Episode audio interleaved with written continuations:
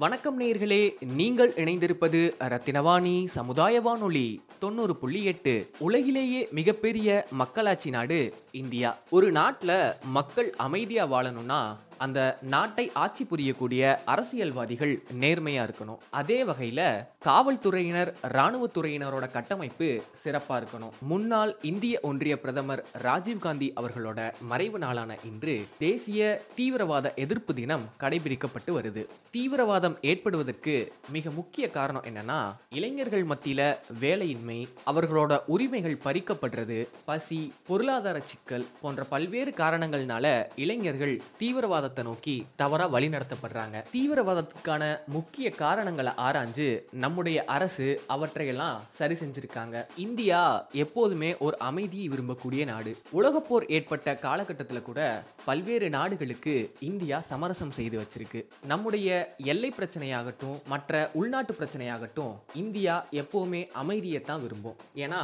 ஒரு போர் ஏற்பட்டுச்சுன்னா அதனால ஏற்படக்கூடிய இழப்புகள் ஒன்றல்ல இரண்டல்ல ஓர் ஆயிரம் அதே வகையில் தீவிரவாத செயல்களை கட்டுப்படுத்துறதுலயும் இந்தியா சிறந்து விளங்குது. மே இருபத்தி ஒன்று தேசிய தீவிரவாத எதிர்ப்பு நாளான இன்று நம்முடைய ரத்தினவாணி சமுதாய வானொலி தொண்ணூறு புள்ளி எட்டு நிகழ்ச்சி இயக்குனர் மனோஜ் சித்ரா அவர்களோட லெப்டினன்ட் கர்னல் திரு கிரிஷ் பார்த்தன் அவர்கள் பகிர்ந்து கொண்ட சிறப்பு பதிவு. ரத்தினவாணி தொண்ணூறு புள்ளி எட்டு சமுதாய வானொலி இன்று மே இருபத்தி ஒன்று உலக பயங்கரவாத எதிர்ப்பு தினம். அந்த வகையில இன்னைக்கு நம்ம கூட லெப்டினன்ட் கர்னல் மிஸ்டர் கிரிஷ் பார்த்தன் சார் நம்ம கூட இணைப்புல இணைஞ்சிருக்காங்க. அவர்கிட்ட பேசுவோம். சார் வணக்கம் சார். வணக்கம். அனைத்து நேயர்களுக்கும். சார் மக்கள் கிட்ட உங்களுடைய ஒரு சின்ன அறிமுகத்தை பகிர்ந்துக்கோங்க sir. I am lieutenant colonel Girish Parthan Chennai medal நான் இந்தியன் ஆர்மியில பிரிகேட் ஆஃப் த கார்ட்ஸ்ங்கிற ஒரு ரெஜிமெண்ட்ல அங்கமா இருக்கேன். இப்போ இங்க கோயம்புத்தூர்ல வந்து two Tamil Nadu artillery battery NCC என்னுடைய கமாண்டிங் ஆஃபீஸரா இங்க பணியாற்றிட்டு வரேன். கடந்த இரண்டு வருடங்களாக இந்த பதவியில இங்க தொடர்ந்துட்டு இருக்கு. அப்புறம் ஆஹ், Tamil two Tamil Nadu artillery battery என்சிசிங்கிறது தமிழ்நாட்டினுடைய சிறந்த என்சிசி யூனிட்டாக தேர்ந்தெடுக்கப்பட்டிருக்கிறது. ரெண்டாயிரத்தி இருபதுலேருந்து இப்போ வந்து current best NCC unit of Tamil Nadu அது இல்லாமல் வந்து நிறைய எங்கள் கீழே இருக்கக்கூடிய பதினைந்து காலேஜஸ் கல்லூரிகள் அப்புறம் ஒரு பதினைந்து ஸ்கூல் பள்ளிகளும் எங்களுக்கு கீழே இருக்கு. இதன் மூலமாக பல விதமான ஆக்டிவிட்டீஸை வந்து நாங்கள் இங்கே தொடர்ந்துருக்கோம். சொல்லப்போனால் போனா ஸ்வர்ணம் விஜய் வர்ஷ்ங்கிற ஒரு ஈவெண்ட்டை நம்ம கண்டக்ட் பண்ணோம். ட்ரை சர்வீசஸ் ஈவெண்ட்டை அது இல்லாமல் வந்து மரம் நடும் விழாவாக ஒரு ஐந்தாயிரம் பிளான்ஸ் எல்லாம் இந்த வருஷம் பிளான் பண்ணோம். அப்புறம் வந்து கோவிட் டைமில் ஃபஸ்ட்டு வேவ் டைமில் வந்து எக்ஸைஸ் என்சிசி யோக்தான்கிற ஒரு ப்ரோக்ராமில் வந்து சிட்டி அட்மினிஸ்ட்ரேஷனுக்கு சிட்டி பூராவுமே கோயம்புத்தூர் மாநகரம் ஃபுல்லாகவுமே நாங்கள் வந்து இந்த சிவில் அட்மினிஸ்ட்ரேஷனுக்கு வந்து ரொம்ப அதிகமான உதவிகளை செய்தோம். அதில் சேவை ஆற்றினோம். அது இல்லாமல் வந்து பல விதமான ஒன் இந்தியா ஒன் விஷன் அப்புறம் வந்து வேரியஸ் அவேர்னஸ் ப்ரோக்ராம்ஸ் இந்த ஓட்டிங் ஹண்ட்ரட் பர்சன்ட் ஓட்டிங் பண்ணணுங்கிற அவேர்னஸ் ப்ரோக்ராம் இந்த மாதிரி பல அவேர்னஸ் ப்ரோக்ராம்ஸையும் நாங்கள் வந்து கண்டக்ட் பண்ணியிருக்கோம். அது இல்லாமல் வந்து நான் கோவை மாவட்டத்தை சேர்ந்தவனும் கோயம்புத்தூரில் வந்து ஸ்டேன்ஸ் ஹையர் செகண்டரி ஸ்கூலில் அதுக்கப்புறம் கவர்மெண்ட் ஆர்ட்ஸ் காலேஜில் படித்து பாரதிய யூனிவர்சிட்டிலையும் படிச்சுட்டு அதுக்கப்புறம் தான் ஆர்மியில் வந்து ஜாயின் பண்ணேன். நானும் ஒரு என்சிசி கேடட்டாக இருந்தேன். இப்போ வந்து திருப்பி கோயம்புத்தூரில் வந்து இந்த மாதிரி ஒரு சேவை செய்கிறதுக்கு ஒரு அருமையான சந்தர்ப்பம் அமைஞ்சிருக்கு. அதை சிறப்பாக செஞ்சுட்டு வரோம். மிகவும் மகிழ்ச்சி சார். இன்றைய தினத்துல எங்க கூட இணைஞ்சதுக்கு உங்களுடைய சேவைகள் தொடரட்டும் அப்படின்னு சொல்லிட்டு இன்னைக்கு நம்மளுடைய தினத்தை பத்தி பேசலாம் அப்படின்னு இருக்கேங்க சார். இன்னைக்கு வந்து உலக பயங்கரவாத எதிர்ப்பு தினம். அந்த வகையில பயங்கரவாதம் என்றால் என்ன? அது எவ்வாறு உருவாகிறது சார் இந்த பயங்கரவாதம்னா அந்த டெரரிசம்னு சொல்றோம். இந்த டெரரிசம்னா என்ன அப்படின்னு சொன்னா இது ஒரு டெரரிசம்ங்கிறது ஒரு வகையான ஒரு ஆக்ட் அதாவது வந்து மக்கள் மனதில் மனதில் வந்து ஒரு பயத்தை ஏற்படுத்தணும். ஒரு சாதாரணமான மக்களினுடைய மனத்துல வந்து ஒரு பயத்தை ஏற்படுத்தி அது மூலமா வந்து ஒரு பொலிட்டிக்கல் எய்ம் ஒப்ஜெக்டிவ் அதாவது வந்து ஒரு அரசியல் சார்ந்ததோ இல்லைன்னா ஒரு நாட்டினுடைய வந்து அவங்க அச்சீவ் பண்ணுங்கிறது தான் இந்த டெரரிசத்தினுடைய எய்ம் இந்த டெரரிசத்தை வந்து நம்ம பல விதமா பார்க்கலாம். டெரரிசம் வந்து பல விதமான வகையில். ஒன்று வந்து எக்கனாமிக்கலா சொல்லலாம். இந்த இந்த இந்த ஒரு ஃபேக்டர் எக்கனாமிக்கல்னா எக்கனாமிக்கல் பொலிட்டிக்கல் அரசியல் ரீதியானது. அப்புறம் வந்து மத ரீதியானது. அப்புறம் வந்து சோசியலாஜிக்கல் ஃபேக்டர்ஸ் இந்த அடிமைத்தனம் மக்களினுடைய ஜாதி மதம் இது இது மூலமா நம்ம பிரிக்கிறோம் இல்லையா? அதுவும் வந்து ஒரு ஃபேக்டர்ஸ் இருக்கு. இந்த மாதிரி பல ஃபேக்டர்ஸ்னால இந்த டெரரிசம் வந்து கையாளப்படுது. சார் இந்த பயங்கரவாதம் தோன்றுவதற்கும் வளர்வதற்குமான காரணிகளா என்னென்ன இருக்குன்னு நினைக்கிறீங்க சார் இது தொடங்குவதற்கு மெயினா வந்து இந்த டெரரிசத்துல வந்து ரெண்டே ரெண்டு பார்ட் தான். அதாவது வந்து ஒன்னு பொலிட்டிக்கல் டெரரிசம் அரசியல் பூர்வமான டெரரிசம் பயங்கரவாதம். அது இல்லைன்னா வந்து இது வந்து இதனுடைய மெயின் எய்மே வந்து பேனிக் ஸ்ப்ரெட் பண்றது தான் பயத்தை ஃபியரை வந்து ஸ்ப்ரெட் பண்றது தான் அதன் அதன் மூலமா அரசியல் ஆதாயங்களை தேடுறது தான் பொலிட்டிக்கல் டெரரிசம் சொல்றோம். ரெண்டாவது டெரரிசம் எது சொல்றோம்னா கிரிமினல் டெரரிசம் இந்த கிரிமினல் டெரரிசம்ங்கிறது வந்து எப்படி நிகழ்த்தப்படுதுன்னா ஓ- உதாரணத்துக்காக ஒரு பெரிய மனிதனுடைய ஆளுங்களை வந்து கிட்னாப் பண்ணிடுறது. அவங்கள வந்து ஆள் பிடிச்சிட்டு போயிடுறது. அது மூலமா வந்து சில பணமோ இல்லைன்னா கொஞ்சம் அவங்களுடைய ஆட்களை வந்து விடுவிக்கிறதோ இல்லைன்னா ஒரு நாட்டுல இருந்து ஒரு- ஒரு ஏமை வந்து சாதிக்கிறதுங்கிறது வந்து கிரிமினல் டெரரிசம் மூலமா பண்றது.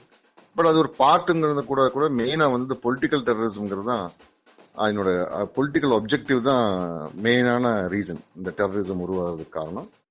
இது வந்து இது எப்படி நிகழ்த்தப்படுதுன்னா மக்கள் எங்கெங்க வந்து பிரச்சனைகளால வாடுறாங்களோ அவங்க வந்து வெளியில வராமல் இருக்காங்களோ அவங்கள வந்து தூண்டி விட்டு அவங்கள வந்து மேலும் மேலும் மேலும் மேலும் அவங்கள வந்து அந்த ஒரு கோட்பாடு மாதிரி கொண்டு போய் இந்த மாதிரி ஒரு மத ரீதியாகவோ இல்லைன்னா ஒரு எக்கனாமிக்கல் ரீதியாகவோ கொண்டு போய் அவங்கள வந்து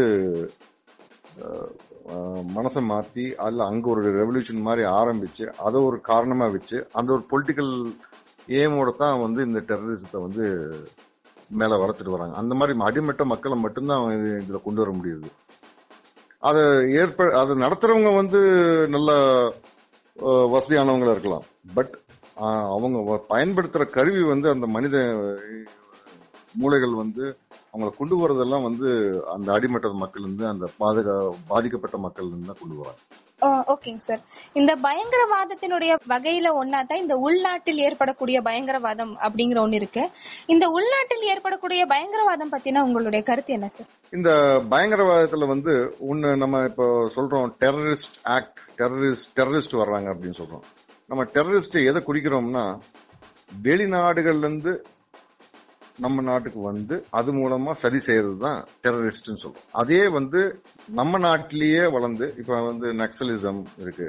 நக்சல் பாதிக்கப்பட்ட ஏரியாக்கள் இருக்கு. அது மாதிரி மிசோரம் நாகாலாந்து இந்த மாதிரி ஏரியாக்கள் எல்லாம் இதெல்லாம் நம்ம இன் உள்நாட்டிலே இருக்கிறதா இருந்தாலும் பஞ்சாப்ல எல்லாம் நடந்த மாதிரி இதுல எப்படின்னு பாத்தீங்கன்னா எல்லாம் உள்நாட்டுல இருந்து வந்தவங்க தான் அவங்கள வந்து நம்ம டெரரிஸ்ட் சொல்றது இல்ல ஆனா அவங்க டெரரிசமுக்கான வேலைகள் தான் செய்யறாங்க ஆனா இருந்தாலும் அது வந்து பயங்கரவாதம் சொல்றோம். இந்த உள்நாட்டில் என்பது இன்சர்ஜென்ட் கையாளணும். ஏன்னா அவங்க வந்து நம்ம நாட்டை சேர்ந்தவங்க. தான். வந்து பாதை மாதிரி தான் அவங்க வந்து இந்த நாச வேலைகள் செய்தாலும் அவங்கள வந்து அவங்கள இன்சர்ஜென்ஸ் சொல்லுவோம். வெளிநாடுகள்லேருந்து வரக்கூடிய இவங்களை வந்து நம்ம டெரரிஸ்ட் சொல்லுவோம். ஓகேங்க சார். இந்த பயங்கரவாதம் அப்படிங்கிற சொல்ல பயன்படுத்தும் போதே அது கூட இன்னொரு தொடர்புடைய சொல் என்னன்னு பாத்தீங்கன்னா கிளர்ச்சி அப்படின்னு சொல்லுவாங்க. இந்த பயங்கரவாதத்திற்கும் கிளர்ச்சிக்குமான வித்தியாசம் என்னங்க சார்? இந்த கிளர்ச்சி இப்போ வந்து இப்போ இப்போ ரீசெண்டா வந்து நீங்க பாத்தீங்கன்னா இஸ்ரேலுக்கும் பாலஸ்தீனுக்கும் நடுவுலயும் வந்து சண்டை நடந்துட்டு இருக்கு. இந்த இந்த சண்டையில வந்து நீங்க பாத்தீங்கன்னா யாருக்கு யார் மே யார் மேல குற்றம்னு வந்து நான் சொல்ல போனா ரெண்டு பேருக்குமே வந்து அங்க வந்து தங்கி ஆகணும். அந்த இருக்கிற இடத்துல வந்து அந்த ரெண்டு பேரும் இருந்தாகணும். ஆனா அவங்க கோ எக்ஸிஸ்ட் பண்ணி இருக்கிறது இல்ல. காரணம் என்னன்னா அவங்க சொல்றாங்க ஒருத்தங்க சொல்றாங்க ஹிஸ்டரி பூர்வமா பார்த்தா அது ஒரு ஒரு டைம்ல வந்து ஜூஸ்னுடைய யூதர்களின் இடமா தான் இருந்துச்சு. ஆனால் அதுக்கப்புறம் அவங்க வேற இடங்களுக்கெல்லாம் போயிட்டாங்க. பல விதமான கிறிஸ்டியன் அட்டாக் நடந்துச்சு. அதுக்கப்புறம் வந்து முஸ்லீம் அட்டாக் நடந்துச்சு. அதுக்கப்புறம் அங்கே வந்து முஸ்லீம்ஸ் வந்து தங்க ஆரம்பிச்சாங்க. அதுக்கப்புறம் ஒரு nineteen forty eight nineteen forty five இந்த செகண்ட் வேர்ல்டு வார் டைமில் வந்து என்னாச்சுன்னா இந்த ஜெர்மனியில் வந்து மக்களை வந்து எல்லாம் வந்து கிறிஸ்டியன் ஜூ யூதர்களை எல்லாமே அடிச்சு தோ எல்லா இடத்துலையுமே வந்து அழிக்க ஆரம்பிச்சாங்க. அப்போ அவங்க எல்லாம் தப்பிச்சு வந்து திருப்பி வந்து பாலஸ்தீன்ங்கிற அந்த இடத்துக்கு வந்து அவங்களுடைய சொந்த பழைய இடமான பூமியான அந்த இடத்துக்கே வந்து அவங்க வந்து குடிப்பு வந்து அப்புறம் அவங்க ஸ்லோலி ஸ்லோலி ஸ்லோலி வந்து மற்றவங்கள ஒவ்வொரு வார் நடந்துச்சு. அவங்களுக்கு எகென்ஸ்டா மற்றவங்க எல்லாம் அட்டாக் பண்ணி பண்ணி பண்ணி அந்த வார்ல எல்லாம் மூலம் மூலமா அவங்க வந்து அதை அதை உடைச்சு அவங்க வந்து இன்னைக்கு வந்து அதில் அவங்க பெ- பெருவிதமான இடங்களை அவங்க பிடிச்சிட்டு அங்க இருக்கிற மக்கள் அங்க வாழ்ந்துட்டு இருந்த மக்கள் எல்லாம் வந்து பாலஸ்தீன்காரங்களை எல்லாம் வந்து மைனாரிட்டியா மாத்திட்டாங்க. அவங்களை எல்லாம் ஒரு இடத்துல வந்து இது இது பண்ண ஆரம்பிச்சிட்டாங்க.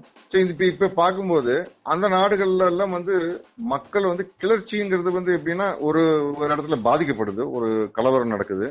அதுக்கு காரணங்கள் மோஸ்ட்லி நைன்டி நைன் பர்சன்ட் வந்து எல்லாத்துலயுமே பொலிட்டிக்கல் ரீசனாக தான் இருக்கும். அரசியல் காரணங்களாக தான் இருக்கும். அங்கே வரும்போது அங்கே ஒரு தலைவர் உருவாகிறாரு. அங்கே தலைவர்கள் வந்து இந்த இதுக்கு எகெயின்ஸ்ட் நம்ம போராடணும் அப்படின்னு சொல்லிட்டு அவங்கள எல்லாம் ஒன்று திரட்டி அதை வந்து ஆயுதமா மாற்றி ஆயுத ஆயுத போராட்டமா மாற்றி அதுக்கப்புறம் பண்றதுதான் அந்த கிளர்ச்சிங்கிறது வரப்போகுது. நம்ம சுதந்திர காலங்கள்லயும் பல சுதந்திர போராட்ட காலங்கள்லயும் கூட பாத்தீங்கன்னா நீங்க நிறைய பேர் வந்து கிளர்ச்சி தான் பண்ணாங்க. ஆனா வந்து கிளர்ச்சி எதுக்கு பண்ணாங்கன்னா பலம் வாய்ந்த ஒரு ஆளுங்களை வந்து நேரிடுறதுக்காக வேண்டி அவங்களுக்கு எகெயின்ஸ்டா வந்து போராட்டங்கள் பண்ணி அதை வந்து ஆயுத போராட்டமா மாற்றி அதை பண்றதுதான் கிளர்ச்சி. ஆனால் டெரரிஸ்டுங்க டெரரிசம்ங்கிறது வந்து பயங்கரவாதம்ங்கிறது வந்து நம்மளால வந்து டைரக்டா போர் செய்ய முடியாது. ஆனா நம்ம வந்து ஒரு வேற ஒரு வழியை எடுத்து அந்த வழியில போய் நம்ம வந்து அவங்கள வந்து சி- சின்ன சின்ன இடங்கள்ல வந்து பாம்பு வச்சு சின்ன சின்ன இடங்கள்ல வந்து நாச வேலைகள் செய்து அதன் மூலமாக மக்களை ஆர்டினரி மக்களை செய்து கொண்டு குவிக்கிட்டு அதன் மூலமாக வந்து ஃபியரையும் பேனிக் அதாவது வந்து பயத்தையும் கொண்டு வந்து கொண்டு வர வச்சு அது மூலமா பண்றதுதான் வந்து டெரரிசம் இப்போ நீங்க எக்ஸாம்பிளுக்கு சொன்னீங்கன்னா நம்ம இந்தியா பாகிஸ்தான் எடுத்துக்கோங்க. இந்தியா பாகிஸ்தான் இந்தியா சுதந்திரம் அடைந்து நைன்டீன் ஃபார்ட்டி செவன்ல சுதந்திரம் அடைஞ்சதுக்கு அப்புறமே ரெண்டு நாடுகளா பிரிஞ்சிட்டோம். அதுக்கப்புறம் nineteen forty eight nine forty நைன்லயே வந்து அவங்க சண்டை போட ஆரம்பிச்சிட்டாங்க. அவங்க வந்து இந்த ஆப்கானிஸ்தான் இந்த பட்டான்ஸ் எல்லாம் கொண்டு வந்து காஷ்மீரில் கொண்டு வந்து அட்டாக் பண்ணி ரெய்ட் பண்ணி ஒரு ஒரு ஒரு வருஷத்துக்கு மேலே வந்து அங்கே சண்டை நடந்தது. Nineteen forty seven forty eight forty நைன்ல அதுக்கப்புறம் வந்து நைன்டீன் சிக்ஸ்டி டூவில் வந்து பாகிஸ்தான் சைனா வந்து நம்ம மேலே அட்டாக் பண்ணுச்சு. அதுக்கப்புறம் வந்து பாகிஸ்தான் அகெயின் சிக்ஸ்டி ஃபைவ்ல வந்து திருப்பியும் ஒரு போர் பண்ணுச்சு. இது எல்லா பொருளையுமே இந்தியா ஒரு பெரிய டாமினன்ட் கண்ட்ரியாக இருக்கனால வந்து நம்ம வந்து அவங்கள வெற்றி கண்டுட்டோம். வெற்றின்னு சொல்லலாம். ஆனால் அதே சமயத்தில் வந்து பல இடங்களை இறந்தும் இறக்கவும் செஞ்சோம் நம்ம. அதுக்கப்புறம் நீங்கள் மூணாவது இதாக பார்த்தீங்கன்னா நைன்டீன் செவன்டி ஒன்ல பெரிய ஒரு போரே நடந்துச்சு. அப்பதான் இந்தியா வந்து என்ன எதிர்பார்த்துச்சுன்னா இந்தியாவையும் இந்தியாவில் வந்து இந்தியாவுக்கு ப்ராப்ளம் இருக்கக்கூடாதுன்னா ரெண்டு சைட்லயும் பாகிஸ்தான் இருந்தால் ப்ராப்ளம் வரும். அப்படிங்கிற காரணத்துக்காக வேண்டி ஈஸ்டர்ன் பங்களாதேஷ் அங்க இருக்கிற மக்களும் அங்க இருக்கிற மக்கள் கிளர்ச்சினால எழுந்து எழுந்தாங்க. அதுக்கு நம்ம சப்போர்ட் பண்ணோம். அது ஒரு பெரிய போரா மாறிச்சு அதுல வந்து அந்த புது நாடு ஒன்று உருவாக்கப்பட்டது. இப்போ நீங்கள் அந்த கிளர்ச்சியும் இதுவும் சொல்லும்போது டிஃப்ரென்ஸ் சொல்லும்போது பங்களாதேஷில் நடந்தது வந்து கிளர்ச்சி தான். மக்கள் வந்து வெகுண்டு எழுந்து அந்த அவங்களுக்கு கிடைச்ச ஆட்சியை வந்து அவங்களுக்கு கிடைக்கலங்கிறதுக்காக வேண்டி அவங்க வெகுண்டு எழுந்தாங்க. அதை வந்து நம்ம சப்போர்ட் பண்ணி அவங்கள வந்து ஒரு போற போற பண்ண வச்சு அதை வந்து ரெண்டு நாடா பிரிச்சு கொடுத்தோம். இதுக்கு அப்புறம் வந்து பாகிஸ்தான் வந்து தன்னோட ஸ்டாட்டிக்ஸ் டாக்டிக்ஸை வந்து டோட்டலாகவே சேஞ்ச் பண்ணிருச்சு. அவங்க என்ன சொன்னாங்க அப்போ வந்து ஜியோல் ஹக்னு சொல்லிட்டு ஒரு ஒரு சர்வாதிகாரி இருந்தார்ல. அவர் வந்து இந்த பூட்டோங்கிற பிரைம் மினிஸ்டர் எல்லாம் தள்ளி அவர் வந்து பிரைம் மினிஸ்டரா பிரசிடென்டா வந்தார்ல. அவர் ஒரு ஆர்மி ஜென்ரல் தான். அவர் வந்து பிரசிடென்டா வந்து அவர் வந்ததுக்கு அப்புறம் அவங்க என்ன சொன்னாங்க இந்தியாவுக்கு மூலமா நம்ம டைரக்டா சண்டை போட்டா நம்மளால வந்து ஜெயிக்க முடியாது. அதனால வந்து நம்ம வந்து அவங்கள வந்து ஆயிரம் கட் பண்ணு அதாவது தௌசண்ட் கட்ஸ் டு ப்ளீட் அதாவது வந்து எல்லா ஒரு இடத்துல போய் சண்டை போ நேர நேரம் சண்டை போட்டு நம்ம ஜெயிக்கிறதே இல்லை. அதனால நம்ம என்ன பண்ணணும்னா அவங்கள வந்து எல்லா இடத்துலையும் எல்லா இடத்துலையுமே கட் பண்ணணும் அவங்கள. அவங்கள வந்து கட் பண்ணும்போது அங்கிருந்து வர சொல்லக்கூடிய ரத்தம் வந்து அவங்கள ஃபுல்லாகவுமே பிளட் ஆகிடும் நம்ம பெருசாக போய் சண்டை போட முடியாது ஆனால் சின்ன சின்னதாக பண்ணலாம். அப்படின்னு சொல்லி ஸ்டார்ட் பண்ணது இந்த ப்ராக்சி வார் இந்த சண்டை போர் முறைகளில் போரினுடைய ஜென்ரேஷன்ஸில் பார்த்தீங்கன்னா முதல்ல எல்லாம் வந்து கம்பு சண்டையில எல்லாம் போட்டுருந்தாங்க. அப்புறமே யானைகள் அனிமல்ஸ் எல்லாம் யூஸ் பண்ணி போட்டிருந்தாங்க. அதுக்கப்புறம் வந்து பீரங்கிகளை கொண்டு வந்தாங்க. அதுக்கப்புறம் வந்து ஸ்லோலி ஸ்லோலி மாறி டேங்க்ஸ் அதுக்கப்புறம் வந்து அப்படியே பரிமாணம் ஆயிட்டே போயிட்டு இருந்துச்சு அந்த வார் ஜென்ரேஷன்ல பாத்தீங்கன்னா இந்த வாருக்கு பேர் வந்து ப்ராக்சி வார் ப்ராக்சி வார்னு என்னன்னா டைரக்டா சண்டை போடுறது கிடையாது. கன்வென்ஷனல் வார் கிடையாது. நம்ம ரெண்டு பேரும் சேர்ந்து போய் ஆப்போசிட் ஆப்போசிட் நின்று இன்னைக்கு காலையில சண்டை போட்டு சாயங்காலத்துல முடிச்சுட்டு அடுத்த நாளைக்கு போகலாம் அப்படிங்கிறது கிடையாது. இது வந்து எப்படின்னா ப்ராக்சி வார் எப்படின்னா நாங்க சண்டை போடுறோம்னு சொல்ல மாட்டோம்.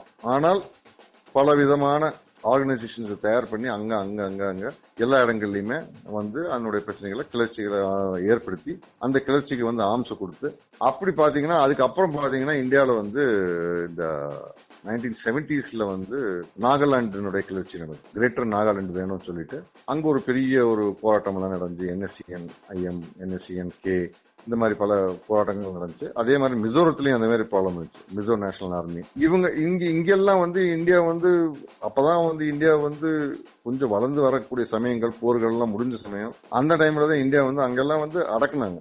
அங்கெல்லாம் வந்து ஓரளவுக்கு கண்ட்ரோல் பண்ணாங்க. நேஷனல் ஆர்மி அதுக்கப்புறம் பாகிஸ்தான் பார்த்தாங்க. இங்க இங்கே பிரச்சனை சரியாதுன்னு சொல்லிட்டு அவங்க வந்து ஃபர்ஸ்ட் வந்து நைன்டீன் எயிட்டிஸ்ல வந்து இதில் கொண்டு வந்தாங்க. பஞ்சாப்ல கொண்டு வந்தாங்க.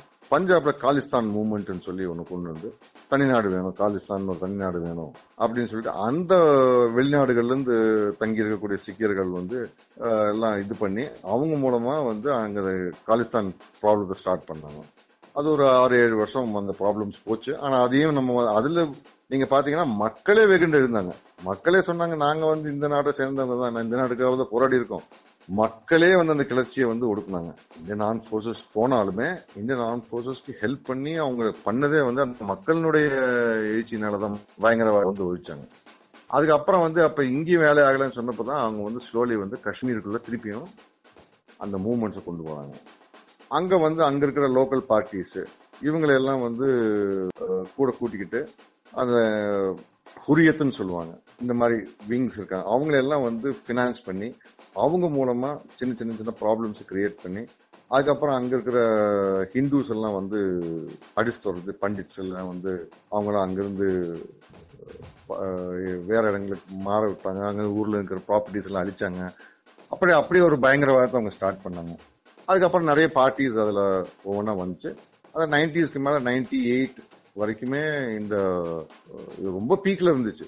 அந்த டைம்ல ஆப்ரேஷன்ஸ் எல்லாம். அப்பதான் ஆர்மி வந்து திருப்பியும் வந்து அவங்கள பார்க்க ஆரம்பிச்சோம். So இந்த இந்த ஒரு ப்ராஃபஸி தான். அதாவது வந்து ஒரு ஆயிரம் வெட்டுக்களை வந்து கொடுத்தோம்னா ஒவ்வொரு இடத்துல சின்ன சின்னதாக கொடுத்தோம்னா மொத்த நாடே வந்து இதாகும்னு சொல்லிட்டு. அப்படி ஏற்பட்டது தான் இந்த மும்பை பிளாஸ்ட் டெல்லி பிளாஸ்ட் பல இடங்கள்ல வந்து அட்டாக் பண்ணது. கோயம்புத்தூர் ஈவன் கோயம்புத்தூர் கூட வந்து அந்த அந்த மாதிரி ஒரு அட்டாக்ல வந்து இடம்பெற்றிருக்கு. அது அது நீங்க பாத்தீங்கன்னா அது ஒரு இருபது வருஷத்தினுடைய எஃபெக்டே கோயம்புத்தூருக்கே வந்து ஒரு வளர்ச்சியே ரொம்ப பின்தங்கி போயிடுச்சு. அதுக்கப்புறம் திருப்பியும் கோயம்புத்தூர் எழுந்து வர்றதுக்கே வந்து இரு இருபது வருடங்கள் ஆகிவிட்டு இதுதான் இந்த ஹோம் grown டெரரிசத்துக்கும் இந்த ப்ராக்சி வார் அப்புறம் வந்து வெளிநாடு சதியினால் செய்யக்கூடிய வார்களினுடைய டிஃபரன்ஸ் இந்த பயங்கரவாதத்தை வந்து சமாளிக்கிறதுக்காக நம்ம நாட்டினுடைய பாதுகாப்பு படைகள் வந்து என்னென்ன முயற்சிகள் எடுக்கிறாங்க சார்?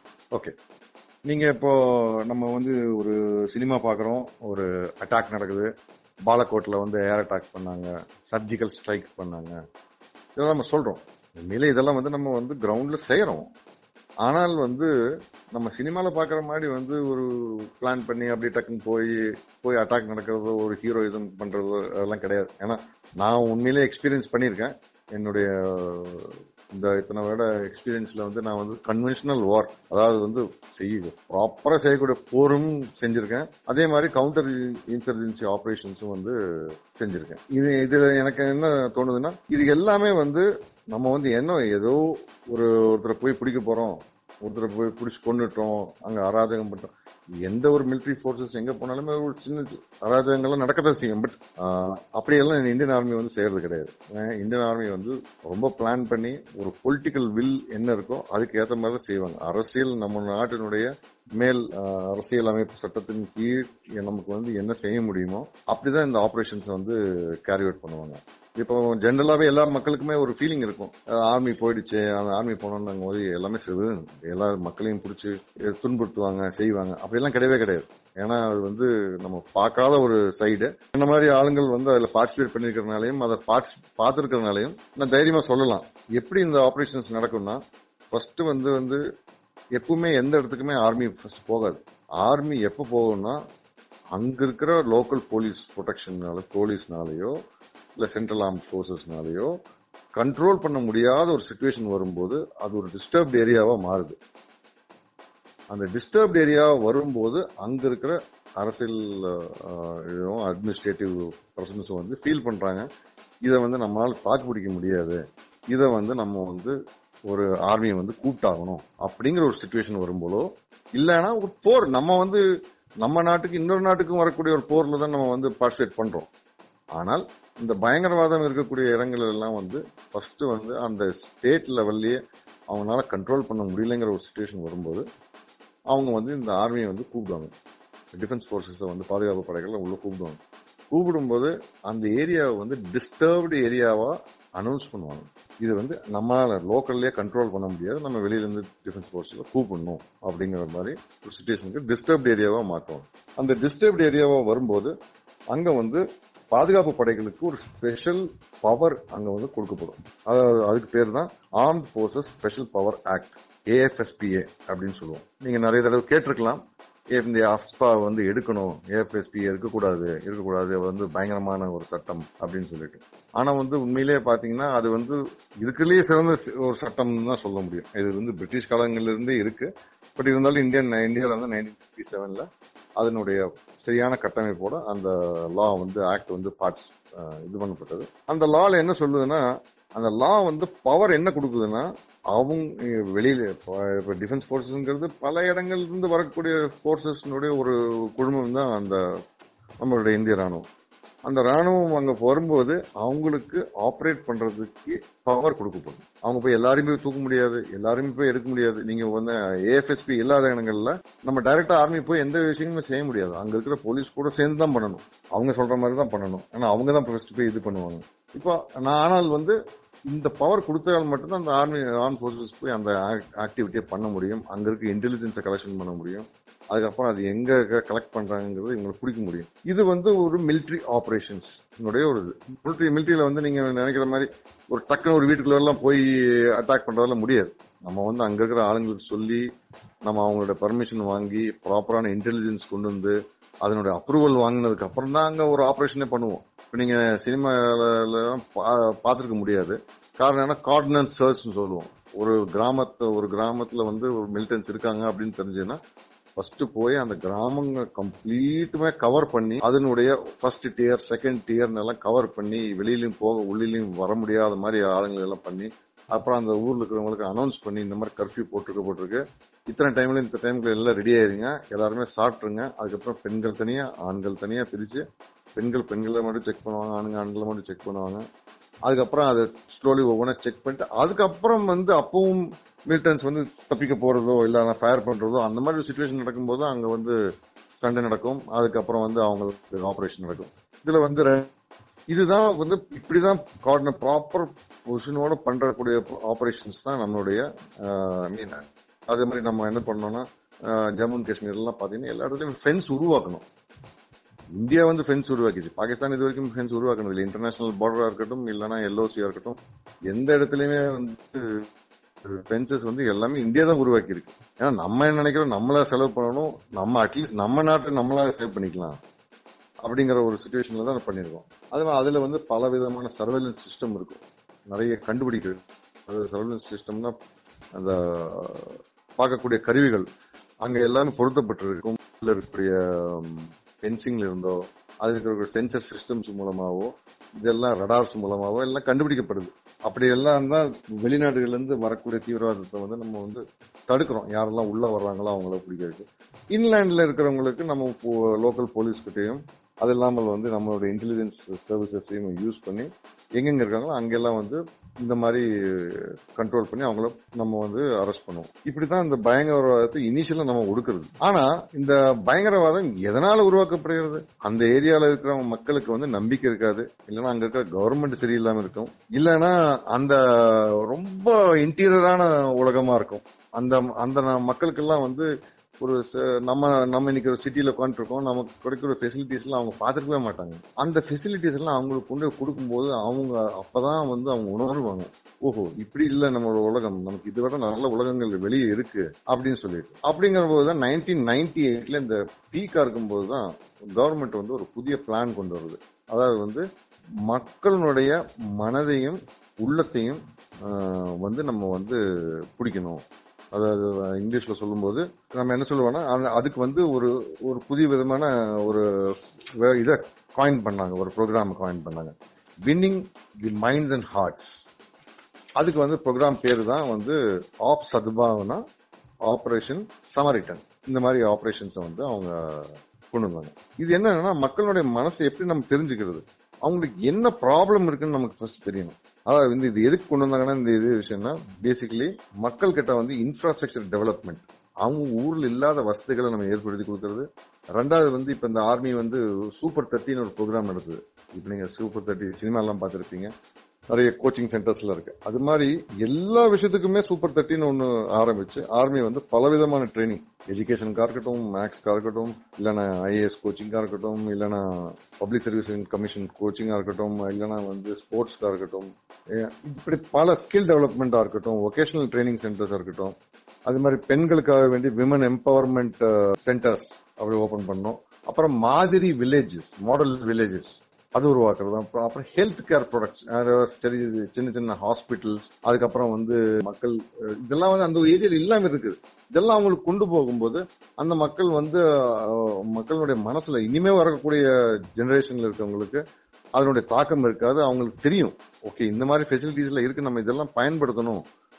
அது ஒரு காரணமா இருக்கனால இந்த ஆர்மியை வந்து கவர்மெண்ட் இந்த பொலிட்டிக்கலி அண்ட் ஆர்மியை மிக்ஸ் பண்ணி பண்றக்கூடிய ஒரு பெரிய ஈவெண்ட் தான் இந்த ஆப்ரேஷன் சத்பாவனா. அதே மாதிரி பேரிடர் காலங்கள்லையும் பல தண்ணீர் எர்த்வேக் இந்த மாதிரி விஷயங்கள் டைம்ல எல்லாம் போய் வந்து டிஃபென்ஸ் போர்சஸ் தான் போய் ஹெல்ப் பண்ணும். அவங்க தான் போய் அங்கே ஹெல்ப் பண்ண முடியும். அப்ப போய் அவங்களுக்கு சே- சேவை செய்யறது அவங்களுக்கு அன்றாட உணவுகள் காண துணி அப்புறம் வந்து இருக்கக்கூடிய இடங்கள் இதெல்லாம் ரெடி பண்ணி கொடுக்கறது நிறைய வீடுகள் கட்டி கொடுக்கறது இந்த மாதிரி பல விஷயங்களை வந்து பொலிட்டிக்ஸா செய்ய முடியாத விஷயங்களை எல்லாம் வந்து இந்த டிஃபென்ஸ் ஃபோர்ஸஸ் வந்து பேசிக்காக மக்களுடைய மனதிலிருந்து அச்சத்தை எடுக்கிறதுக்கும் அவங்கள ஒன்றிணைக்கிறதுக்கும் அவங்களுக்கு வந்து ஸ்கில்ஃபுல் பண்ணுறதுக்கும் அவங்களுக்கு சம்பாதிக்கிறதுக்கான வழிகளை செய்து கொடுக்கறதுக்கும் ஒரு ஒரு அரு ஒரு அருமையான திட்டம் தான் இந்த ஆப்ரேஷன் சத்பாவனா ஆப்ரேஷன் சமரிட்டன் இதில் வந்து நீங்கள் பார்த்தீங்கன்னா இதனுடைய மெயின் ஏம் என்னன்னா இந்த ஆப்ரேஷன் சத்பாவனோடது வந்து மக்களுடைய ரிக்குவயர்மெண்ட்ஸ் அதாவது தேவைகளை வந்து பூர்த்தி செய்யறது. அப்புறம் மக்கள் அட்மினிஸ்ட்ரேஷனே போகக்கூடியாத இன்அக்சசபிள் ஏரியாஸ் அந்த மாதிரி இடங்கள் எல்லாம் வந்து டெவலப் பண்றது. அதுக்கப்புறம் மக்கள் மனசுல வந்து சமாதானமும் வளர்ச்சியும் மட்டும்தான் இருக்கணும் அப்படிங்கிற ஒரு கோட்பாடை வந்து மனசுக்கு மக்கள் மனித மனசுல வந்து பதிய வைக்கிறது. அப்புறம் வந்து அவங்க ஒரு தனியா இல்ல. இப்ப வந்து ஜம்மு அண்ட் காஷ்மீர் ஒண்ணு இருக்குன்னா நாங்க தனி ஒரு நாடு நாங்களே எல்லாமே பண்ணிப்போம்னு சொல்லி சொல்ல முடியாது. நாளைக்கு இன்னைக்கு அவங்க ஒரு தனி நாடா இருந்தா கூட அவங்களால வந்து ஒரு ராணுவத்தை அமைக்கிறதோ இல்ல ஒரு இன்ஃப்ராஸ்ட்ரக்சர் டெவலப்மெண்ட் பண்றதோ அவங்களுக்கு ஒரு இண்டஸ்ட்ரீஸ் பண்றதோ இதெல்லாம் பண்ண முடியாது. ஆனா அந்த அந்த இன்டகிரேஷன் கிடையாது. அதெல்லாம் இந்த அந்த டெக்னாலஜி அந்த டெவலப்மெண்ட் அந்த மெடிசின்ஸ் அந்த உதவிக்கரம் இது எல்லாமே வந்து மெயின்லேண்ட்ல இருந்து போயாகணும். அதாவது இந்திய நாட்டினுடைய மெயின் இடத்துல இருந்து போனா தான் இதெல்லாம் செய்ய முடியும். அப்ப அந்த அதை வந்து ஒரு நாட்டினுடைய ஒரு அங்கமாக இன்டகிரேட் பண்றதுங்கிறது ஒரு முக்கியமான இந்த ப்ரோக்ராம்ஸ்னுடைய மெயின் objective. இல்ல இதுதான் பேசிக்கலி வந்து டிஃபென்ஸ் போர்சஸ்னுடைய மெயின் எய்ம் அது இல்லாமல் வந்து டிஃபென்ஸ் போர்சஸ் பர்மனெண்டா எந்த இடத்துக்குமே போறது கிடையாது. பர்மனெண்டா இருக்கணும். இப்போ நீங்க கொஞ்சம் கவனிச்சீங்கன்னா இதுக்கு முன்னாடி வந்து ஒரு கவர்மெண்ட் இருந்துச்சு. ஒரு ஒரு மூணு நாள் ரெண்டு மூணு ரெண்டு கவர்மெண்ட் தான் இருக்காங்க. அது மாத்தி மாத்தி மாத்தி அவங்களே வந்துட்டு இருப்பாங்க. ஆனா அந்த ஒரு சமயத்துல பாத்தீங்கன்னா இந்த இந்த ஆபரேஷன்ஸ் எல்லாம் பண்ணதுக்காக டைம்ல ஒரு சமாதானம் வந்துருச்சு அப்படிங்கும்போது ஆர்மி வந்து சைலண்ட் ஆயிடுது. ஆர்மி வந்து வெளியே வந்துருது அப்புறம் லோக்கல் போலீஸ் தான் வந்து கண்ட்ரோல் பண்ணுது. அது திருப்பியும் வந்து பொலிட்டிக்கல் ரூல் போனதுக்கு அப்புறம் அவங்க வந்து திருப்பியும் கொஞ்சம் ஃபேவர் பண்ணி திருப்பியும் மிலிட்டன்ஸை வந்து இன்வைட் பண்ணி திருப்பியும் மிலிட்டன்ஸை உள்ள கொண்டு வந்து திருப்பியும் அந்த ப்ராப்ளம்ஸை உருவாக்குறது தான் அவங்க பண்ணிட்டே இருக்காங்க. பல வருஷங்களா அந்த இருபது இருபது முப்பது வருஷங்களா அது அதுதான் நடந்துட்டு இருக்கு. இது நடந்து நடக்கும்போதெல்லாம் திருப்பியும் ஆர்மிக்கு வந்து திருப்பி வர வேண்டியதாயிடுச்சு. அப்படி அப்புறம் தான் வந்து இந்த ஆர்டிகல் த்ரீ செவன்டீனோட ரிவகேஷன் நடந்ததுக்கு அப்புறம் நிறைய கண்ட்ரோல் பண்ண வேண்டியதாயிடுச்சு. இது இப்ப நீங்க பாத்தீங்கன்னா இந்த பயங்கரவாதத்தை வந்து ஆணிலிருந்து புடுங்கணும். ஃபர்ஸ்ட் வந்து இந்த இனிமே வரக்கூடிய மக்கள் வந்து அதில் போய் சேரக்கூடாது. ரெண்டாவது வந்து இவங்களுக்கு கிடைக்கக்கூடிய ஃபாரின் ஹெல்ப் அதாவது இந்த வெளிநாடுகள்லாம் வந்து கொடுக்கக்கூடிய ஹெல்ப் இருக்கு பார்த்தீங்களா அந்த ஹெல்ப்பை வந்து இவங்க கிட்ட வந்து சேர விடக்கூடாது. வந்து இந்த பெருமளவில் வந்து இந்த டிமானிட்டைசேஷன் பண்ணும்போது பெரிய லெவலில் நம்மளோட நாட்டினுடைய ஒரு டிஜிட்டலைசேஷன் உருவானதுக்கப்புறம் அப்புறம் வந்து இந்த டிரான்ஸ்பரன்சி வந்ததுக்கப்புறம் பெரிய லெவலில் வந்து டாக்ஸ் இவேஷன்லாம் பண்ணிகிட்டு பண்ணிட்டு வந்ததுக்கப்புறம் இந்த பினாமி பெயர்கள் இந்த பணம் பட்டுவாடா இதெல்லாம் வந்து நம்ம வந்து கண்ட்ரோல் பண்ணோம் இதெல்லாம் கண்ட்ரோல் பண்ணும்போது தான் அந்த ஊர்களில் வந்து ஒரு பெரிய லெவலில் நம்ம வந்து அந்த மாற்றத்தை கொண்டு வர முடியும். நம்ம எதிர்பார்க்கக்கூடிய மாற்றத்தையும் அந்த நாட்டினுடைய நலனையும் வந்து நம்ம கொண்டு வர முடியும். அவங்கள ஒரு மெயின் ஸ்ட்ரீமில் கொண்டு வர்றதுங்கிறது வந்து இந்த மாதிரி பயங்கரவாதத்தினுடைய எகெயின்ஸ்ட் நடக்கக்கூடிய பல ஃபண்டிங்கு அதுக்கப்புறம் வந்து அவங்களுடைய வெப்பன் இது அது இல்லாமல் வந்து புதுசாக ஆளுங்க போய் சேராமல் இருக்கிறது. இந்த மாதிரி ஆக்ஷன்ஸ் எல்லாம் நம்ம பண்ணும்போது மட்டும்தான் அதை சாதிக்க முடியும். சார் கடைசியா ஒரே ஒரு வினாவோட நாம இந்த இன்டர்வியூ முடிச்சுக்கலாம் அப்படின்னு நினைக்கிறேன். அதாவது இப்போ இத கேட்டுட்டு இருக்கிற நேயர்களுக்கோ இல்ல கேட்டுட்டு இருக்க இன்றைய இளைஞர்கள் யாராவது தன்னை பாதுகாப்பு படையில ஈடுபடுத்திக்கணும் அப்படின்னா அவங்களை எப்படி தயார்படுத்திக்கணும் சார் இன்னைக்கு இருக்கிற சுச்சுவேஷன்ல அவங்களுக்கு உடனே சொல்லணும்னு விரும்புறேன். இப்ப நம்ம வந்து ஒரு டிஃபென்ஸ் ஃபோர்ஸஸ்ல போய் வாழணுங்கிறது வந்து இப்ப இந்தியாங்கிற ஒரு கண்ட்ரில மட்டும்தான் வாலண்டியர் ஆர்மி இருக்கு. அதாவது நீங்க வந்து தேசிய பாதுகாப்பு படையில போய் சேரணும்னா நீங்க வந்து வாலண்டியரா போய் சேரலாம். உங்களுக்கு வேணா சேரலாம் வேணா சேரல வேண்டாம்னா சேர வேண்டாம் இதுதான் இந்த நா- நாட்டினுடைய ஒரு பெரிய ஒரு பியூட்டி இதே வந்து அமெரிக்கன் ஆர்மியா இருக்கட்டும் ஒரு இஸ்ரேலி ஆர்மியா இருக்கட்டும் ரஷ்யன் ஆர்மி இருக்கட்டும் இங்கெல்லாம் வந்து கான்ஸ்கிரிப்ட் சைனீஸ் ஆர்மியா இருக்கட்டும் இதெல்லாம் பெரிய பெரிய ஆர்மிஸ் தான். ஆனா அங்கெல்லாம் வந்து கான்ஸ்கிரிப்ட் ஆர்மி கான்ஸ்கிரிப்ட் ஆர்மின்னா நீங்க வந்து கண்டிப்பாக கட்டாயமாக மிலிட்டரியில போய் ட்ரைனிங் பண்ணி ஆகணும். ஒரு ஏழு வருஷமோ அஞ்சு வருஷமோ மூணு வருஷமோ நீங்க வந்து கண்டிப்பாக கண்டிப்பா ட்ரைனிங் பண்ணி ஆகணும். உங்களுக்கு வேற சாய்ஸே கிடையாது. ஆனா இந்தியாவில வந்து அப்படி கிடையாது. இது வந்து ஒரு வாலண்டியர் ஆர்மி இது India is one of largest volunteer army இந்த வேர்ல்டு அந்த வாலண்டியர் ஆர்மி ஏன் வச்சிருக்காங்கன்னா நம்ம நாட்டுல வந்து மக்களுக்கு தானாவே அந்த ஒரு வீரம் இருக்கு. அதே மாதிரி ஒரு செயல்படணும். அதாவது நாட்டு மக்களுக்கு சேவை செய்யணுங்கிற ஒரு இது இருக்கு. டிஃபென்ஸ் ஃபோர்ஸஸ் தான் ஃபர்ஸ்ட் ஃபர்ஸ்ட் ஒரு ஆர்கனைசேஷன் மதம்ங்கிற விஷயமே அங்கத்துக்கு சம்மந்தமே கிடையாது. ஏன்னா மதத்தை பார்த்து எடுக்கிறதே கிடையாது. நீங்க எந்த மதத்தை வேணா இருக்கலாம் எந்த ஜாதியா இருக்கலாம் எங்கிருந்து வேணா இருக்கலாம். ஆனா இந்திய குடிமகனா இருக்கணுங்கிறது மட்டும்தான் ஒரே ஒரு கா- இது. உங்களுக்கு வந்து அங்க இந்த திறமை இருந்து அந்த பாடி இருந்துச்சுன்னா உங்களை வந்து அங்க வந்து செலக்ட் பண்ணிடுறாங்க இது ஒரு- ஒரு டிஃபென்ஸ் ஃபோர்ஸஸ் மட்டும்தான் அந்த மதம் பார்க்காம ரிசர்வேஷன் பார்க்காம எதுவுமே பார்க்காம எடுக்கக்கூடிய ஒரே ஒரு ஆர்கனைசேஷன் ஒன்று ரெண்டாவது இந்த ஆர்கனைசேஷன்ல சர்வீஸ் சர்வீஸ் இதனால தான் இதெல்லாம் சர்வீசஸ் சொல்றோம். இதெல்லாம் வந்து சேவை செய்யக்கூடியதுக்காக வேண்டியது இவங்கள வந்து வேலை செய்யறாங்க டிஃபென்ஸ் ஃபோர்ஸஸ் இப்போ நீங்க டிஃபென்ஸ் ஃபோர்ஸஸ் பாத்தீங்கன்னா நம்ம சேவை செய்யறதுக்காக தான் அதனால தான் உங்களை சர்வீசஸ் சொல்றோம். இப்போ நீங்க ரயில்வே சர்வீஸ் சொல்ற மாதிரி டிஃபென்ஸ் வந்து டிஃபென்ஸ் சர்வீசஸ் தான். காரணம் என்னன்னா நம்ம சேவை செய்யறது தான் போறோம். நம்ம ஒரு தொழில் செய்யறதுக்காக போறதே கிடையாது இந்த ஒரு டிஃபென்ஸ் ஃபோர்ஸ்ல ஆனா அதுக்காக வேண்டி வந்து எல்லாருமே வந்து சுத்தமா சம்பளமே வாங்க முடியாமையோ இல்ல ஒரு இது இல்லாம நிதி ஆதாரம் இல்லாமையோ வந்து போய் யாருமே பண்ண முடியாது. ஆனா இன்னைக்கு பாத்தீங்க வச்சுங்களேன் பல பல குக் கிராமங்கள்ல இருந்தெல்லாம் வந்து டிஃபென்ஸ் போர்சஸ்ல போனவங்க இருக்கு போ- போயிட்டு தான் இருக்கிறாங்க போயிட்டு வந்திருக்காங்க. அவங்களோட குடும்ப ஆதாரம் வந்து மேல போயிட்டு தான் இருக்கு. காரணம் என்னன்னா டிஃபென்ஸ் போர்சஸ்ல இன்னைக்கு இந்தியாவில் இருக்கக்கூடிய எந்த ஒரு தொழிலையுமே கிடைக்கக்கூடிய கிடைக்கக்கூடிய சம்பளங்களை விட அதிகமாக தான் சம்பளம் சம்பளமாகவும் அவங்களுக்கு கொடுக்கக்கூடிய கொடுக்கக்கூடிய ஃபெசிலிட்டிஸாகவோ இருக்கக்கூடியது வந்து இருக்கிறதுலே அதிகமானது தான் இதில் வந்து ஒன்றும் சந்தேகமே கிடையாது. இது வேற எந்த ஆர்கனைசேஷனும் கொடுக்க முடியாது. நீங்க பாத்தீங்கன்னா அவங்களுக்கு மட்டும் இல்லாம அவங்களுடைய டிபெண்டன்ஸ் அவங்களோட ஃபேமிலி அவங்களோட எஜுகேஷன் அவங்களுடைய ஹெல்த் இது எல்லாமே வந்து இந்த இதன் மூலமா தான் கொடுக்கப்படுகிறது. அதனால வந்து இது ரொம்ப அட்ராக்டிவான ஒரு சர்வீஸ் தான் சொல்லலாம். அப்ப எல்லாம் வந்து இப்ப வருஷம் ஃபுல்லாமே வந்து சண்டை நடக்கிறது இல்லை வருஷம் ஃபுல்லாமே வந்து ஆட்கள் சாகிறது இல்ல ஒரு பெரிய மிஸ்நாமர் இருக்கு. இப்ப தமிழ்நாடு மாதிரி ஒரு ஒரு இடங்கள்ல என்ன பிரச்சனைனா நாங்க வந்து இந்தியா ஃபுல்லாமே சுத்தி இருக்கோம். எல்லா ஸ்டேட்ஸுமே பார்த்துருக்கோம். நீங்க சொன்ன நாங்க வெளிநாடுகளுக்கும் கூட போயிருக்கோம். வெளிநாட்டில் கூட போய் நம்ம சர்வீஸ் பண்ணிட்டு வந்திருக்கோம்.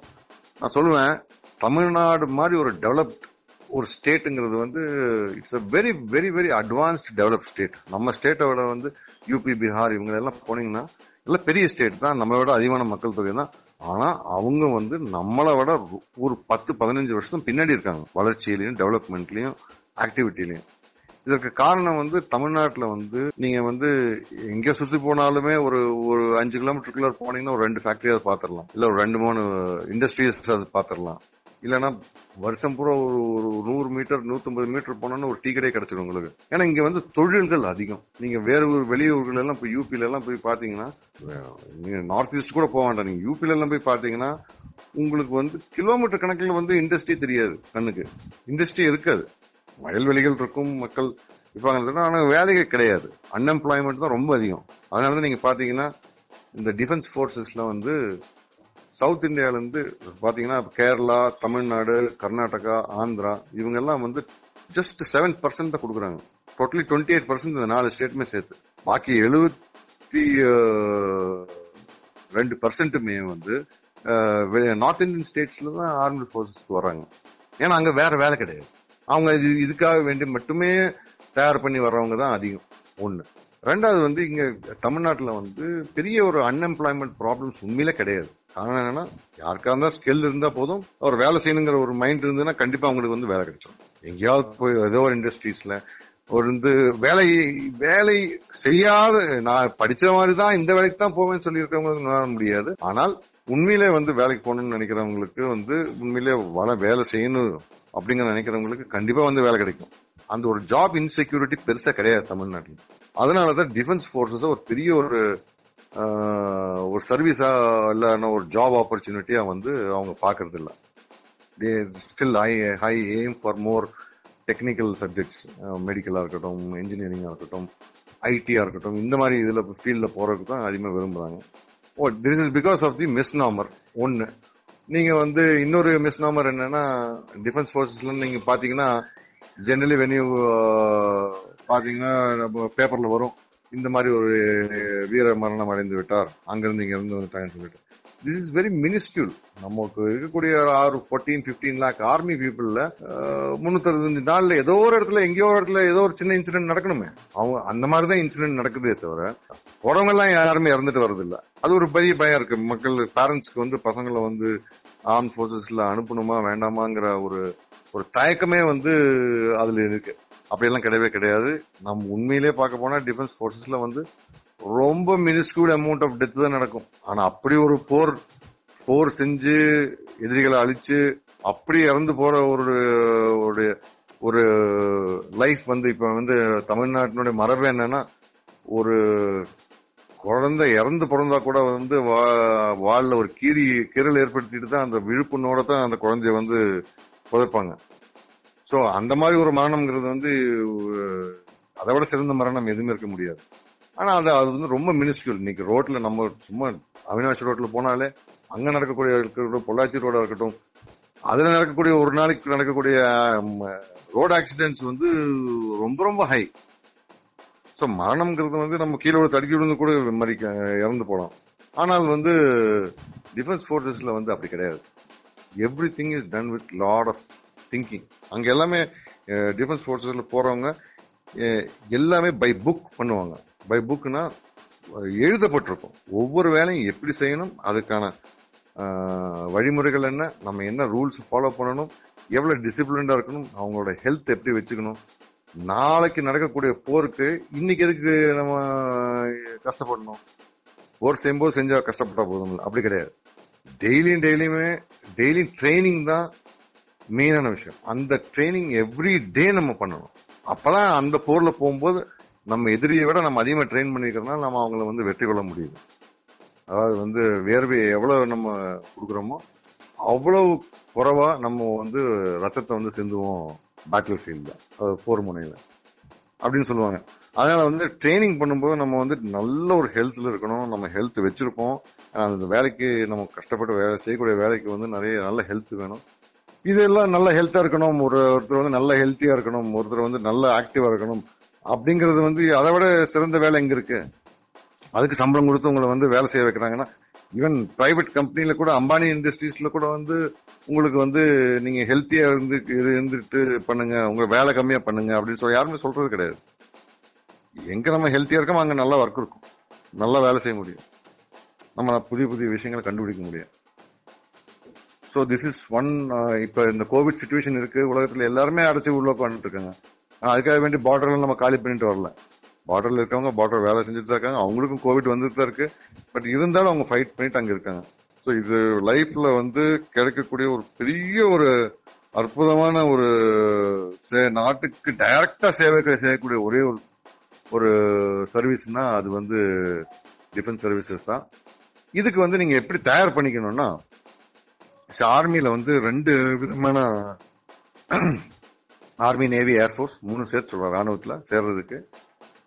உங்களுக்கு வந்து ஆபீசர் ஆகணும்னா ஒரே ஒரு நீங்க வந்து கிளியர் பண்ணி ஆகணும் லைஃப்ல அதாவது வந்து எஸ்எஸ்பி சர்வீஸ் செலெக்ஷன் போர்டு அப்படிங்கிற ஒரு இன்டர்வியூவும் அதுக்கு செலக்ட் அந்த இன்டர்வியூ போறதுக்கு உங்களுக்கு ஒரு எக்ஸாமினேஷனும் எழுத வேண்டியது முக்கியமான ஒரு பொறுப்பு இருக்கு. எக்ஸாமை கிளியர் பண்ணும் அந்த எக்ஸாம் யூபிஎஸ்சி எக்ஸாமினேஷன் கிளியர் பண்ணும் அந்த எக்ஸாமினேஷன் கிளியர் பண்ணாலும் உங்களுக்கு செலக்ட் ஆகி உங்களுக்கு எஸ்எஸ்பிக்கு போவீங்க. எஸ்எஸ்பி வந்து மூணே மூணு எஸ்எஸ் நாலு எஸ்எஸ்பி தான் இருக்கு டோட்டல் தமிழ்நாட்டில் இந்தியாவில் ஃபார் ஆர்மி அதே மாதிரி ஏர்ஃபோர்ஸ்க்கு நாலு தான் இருக்கு. நேவிக்கும் அதே மாதிரி மூணு தான் இருக்கு. இந்த எஸ்எஸ்பி சென்டர்ஸ்ல நீங்க போனீங்கன்னா மற்ற தொழிலுக்கு மற்ற வேலைகளுக்கெல்லாம் எடுக்கிற மாதிரி ஒரு இன்டர்வியூ இருக்காது. இந்த this is the mother of all interviews தாய் தலைவா தலை சிறந்த இன்டர்வியூ சிஸ்டம் தான் இந்த இதனுடைய ஆபீசர் எந்த ஆபீசருமே எஸ்எஸ்பி கிளியர் பண்ணாம ஆபீசர் ஆகவே முடியாது. அந்த எஸ்எஸ்பியை கிளியர் பண்றதுக்காக வேண்டி நீங்க வந்து அந்த அந்த இது இன்டர்வியூல போகும்போது ஏன் அதை நான் தலை சிறந்த இன்டர்வியூன்னு சொல்றேன்னா மற்ற இருக்கிற கார்பரேட்டா இருக்கட்டும் எந்த ஒரு வேர்ல்ட்ல இருக்கிற எந்த ஒரு இன்ஸ்டிடியூஷனா இருக்கட்டும் இந்த எஸ்எஸ்பியில இருந்து எடுத்துக்கப்பட்ட விஷயங்களை ஃபாலோ பண்ணி தான் எக்ஸாமினேஷன்ஸே நடத்துறாங்க. அதுல நீங்க போனீங்கன்னா அதுல ஒரு மூணு விதமான ட்ரைனிங் யுக்திகள் இருக்கு. ஒன்னு வந்து சர்வீஸ் செலெக்ஷன் போர்டில் ஃபர்ஸ்ட் போனோடனே உங்களுக்கு ஒரு ஸ்க்ரீனிங் டெஸ்ட் இருக்கும். ஒரு சைக்கலாஜிக்கல் ஸ்க்ரீனிங் டெஸ்ட் இருக்கும். உங்களை அந்த அன்னைக்கு டெஸ்ட்லேயே பண்ணதுலேயே ஒரு முந்நூறு பேர் போகிறாங்க வச்சுங்களேன் இந்த முந்நூறு பேரில் ஒரு முப்பது பேர் தான் வச்சிருப்பாங்க. அன்னைக்கு பாக்கி two seventy will be rejected those only clear the attitude test அன்னைக்கு டெஸ்ட்டை கிளியர் பண்ணவங்க அடுத்த ஸ்டேஜுக்கு போவாங்க. இந்த அடுத்த ஸ்டேஜுக்கு போனோன்னு அவங்க என்ன பண்ணுவாங்கன்னா first you are been assessed by psychologist psychologist வந்து கொஞ்சம் டெஸ்ட் வச்சிருப்பாங்க. அந்த டெஸ்ட்டை வந்து அவங்க சைக்காலஜிஸ்ட் வந்து அவங்க uh, செக் பண்ணுவாங்க. அதுக்கப்புறம் வந்து உங்களை வந்து கிரவுண்ட் குரூப் டெஸ்டிங் ஆஃபீஸர்னு சொல்லுவாங்க ஜிடிஓன்னு சொல்லுவாங்க. இந்த குரூப் டெஸ்டிங் டாஸ் அதில் பல டாஸ் இருக்கு வந்து லெக்சரேட்டு நீங்கள் வந்து ஒரு டாபிக் கொடுத்தோம் இமீடியட்டாக பேசக்கூடியது இன்ட்ரான்சிவ் ஸ்பீச்சு அதுக்கப்புறம் வந்து குரூப் டிஸ்கஷனு அப்புறம் வந்து நிறைய டாஸ்க் இருக்கும். அதாவது வந்து இண்டு ஆப்ஸ்டக்கல் பல விதமான டாஸ்க் கொடுப்பாங்க. அந்த டாஸ் அந்த அதில் வந்து ஒப்ஜெக்டிவ்ஸ் கொடுப்பாங்க. அதில் நீங்கள் எப்படி அதை பிளான் பண்ணுறீங்க அதை எப்படி எக்ஸிக்யூட் பண்ணுறீங்க நீங்கள் எப்படி அதுலேருந்து வெளியே வர்றீங்க? இது இதெல்லாம் பண்ண செய் பண்ண வைப்பாங்க. அப்புறம் ஒரு ஃபிசிக்கல் ரன் மாதிரி இருக்கும். அந்த ரன்ல வந்து நிறைய ஆப்ஸ்டக்கல்ஸ் இருக்கும். இந்த ஆப்ஸ்டக்கல்ஸ் கிளியர் பண்ணிட்டு வருவீங்க இதை வந்து குரூப் டெஸ்டிங் ஆஃபீஸர் வந்து இதெல்லாம் கவனிப்பாங்க. ஒரு பத்து பன்னெண்டு வகையான டெஸ்ட் இருக்கு அதில். அது முடிச்சதுக்கு அப்புறம் உங்களுக்கு மூணாவது ஸ்டேஜ் என்னன்னா அதுல வந்து உங்களுக்கு வந்து ஒரு இன்டர்வியூங் செஷன் செஷன் இருக்கும். இந்த இன்டர்வியூ வந்து ரொம்பவுமே டெக்னிக்கலான ஒரு இன்டர்வியூவாக இருக்கும். பல விஷயங்களை உங்களை நார்மலாக உங்களோட ஜெனரல் நாலேஜ் உங்களுடைய உங்களுக்கு விருப்பப்பட்ட விஷயங்கள் நீங்கள் லைஃப்பில் என்ன செஞ்சுருக்கீங்க நீங்கள் எப்படி படிச்சிருக்கீங்க எந்தெந்த சுச்சுவேஷனில் என்ன பண்ணுவீங்க இதெல்லாம் வந்து கேட்கக்கூடியது தான் மூணாவது சுச்சுவேஷனான இன்டர்வியூ பார்ட் இந்த மூணு பேருமே இதில் எப்படின்னா இதில் செலக்ட் எப்படி ஆகும்னா இந்த மூணு பேருமே ஒன்று சேருவாங்க. ஒரு கடைசியில் போர்டில் சேர்ந்துட்டு இந்த மூணு பேருமே உங்களை செலக்ட் பண்ணா மட்டும்தான் நீங்க அந்த எஸ்எஸ்பியில் வந்து செலக்ட் ஆவீங்க. நம்ம அப்துல் கலாம் ஐயாவே வந்து எஸ்எஸ்பியில் போய் தோத்துட்டு வந்துட்டார்.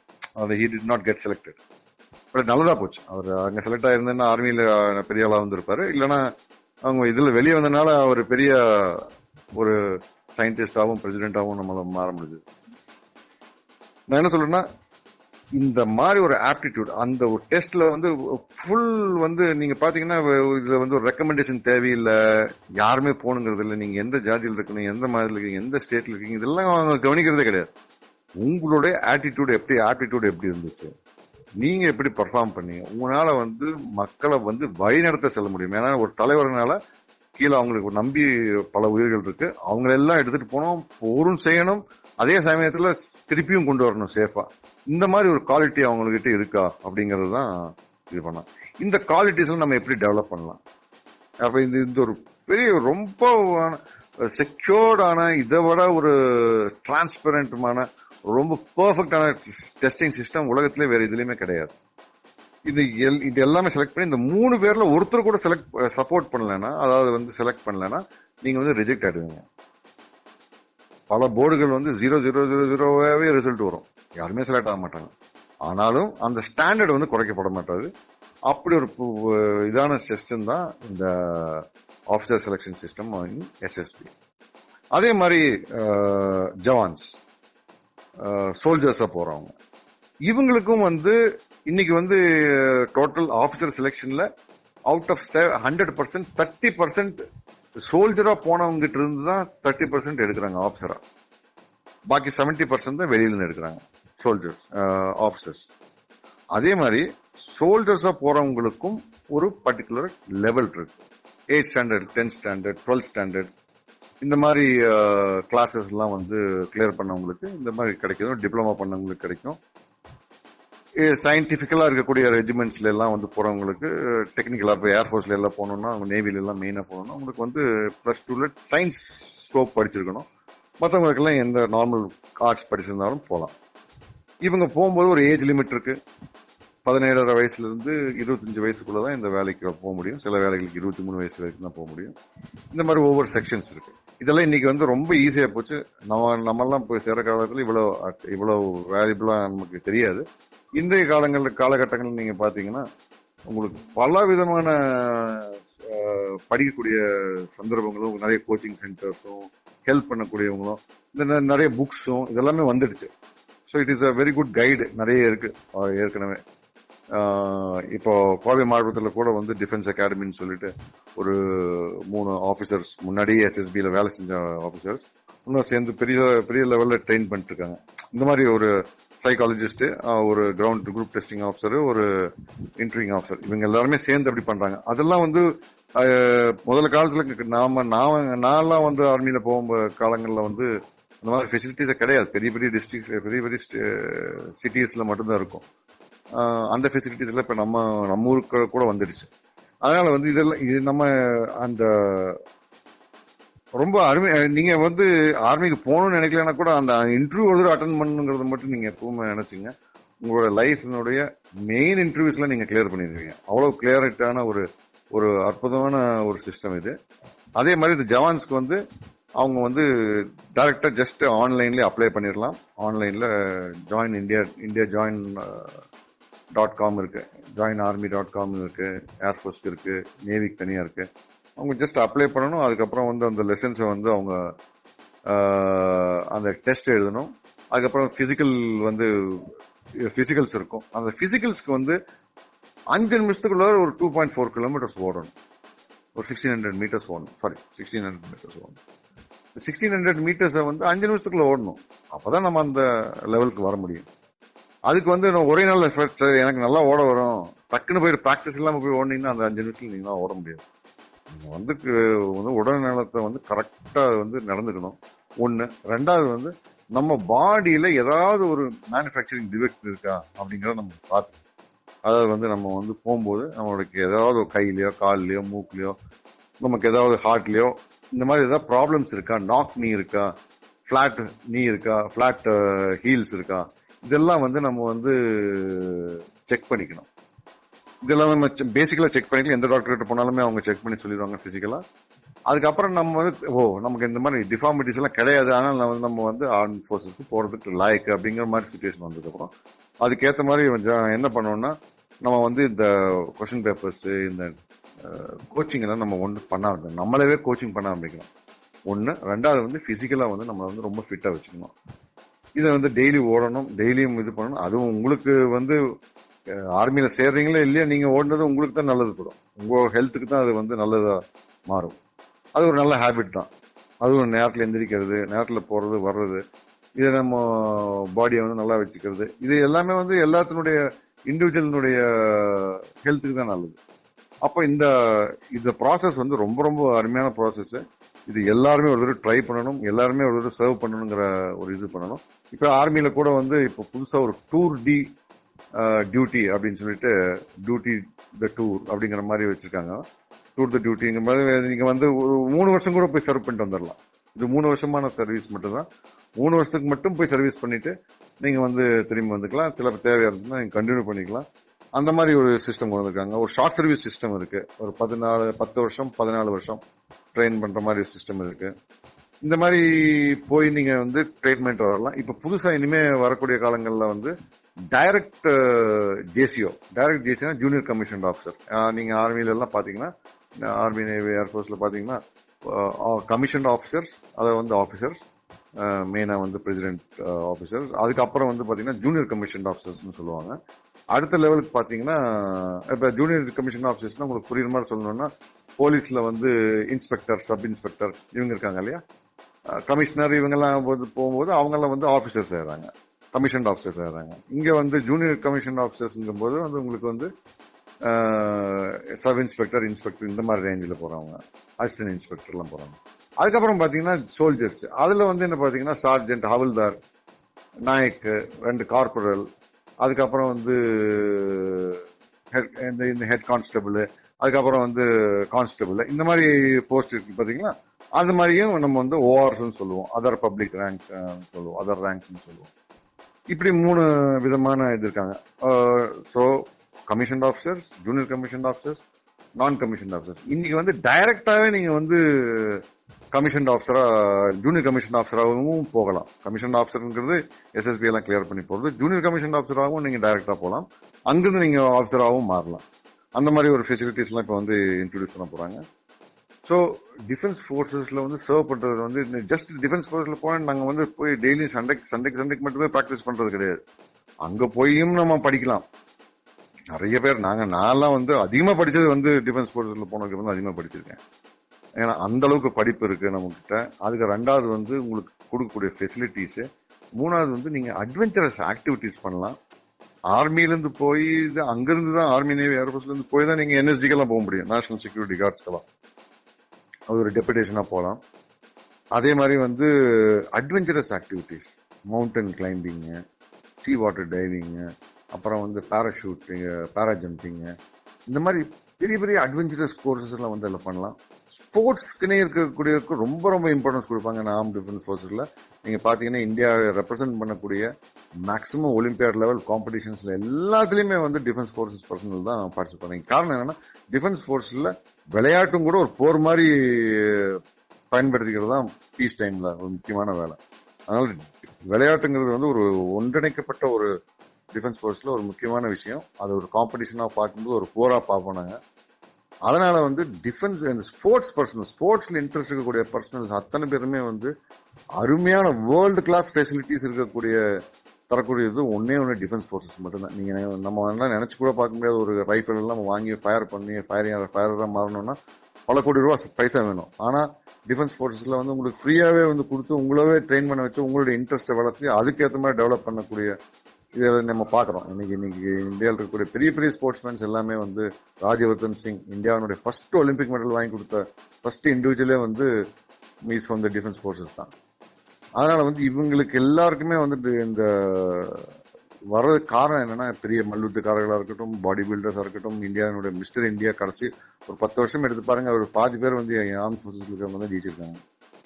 ஸோ இந்த ஃபெசிலிட்டி ஸ்போர்ட்ஸுக்குன்னு சொல்லி ரொம்ப இம்பார்ட்டண்ட்டான இம்பார்ட்டன்ஸ் கொடுக்கறது வந்து இதுதான். ஸோ டிஃபென்ஸ் ஃபோர்ஸஸில்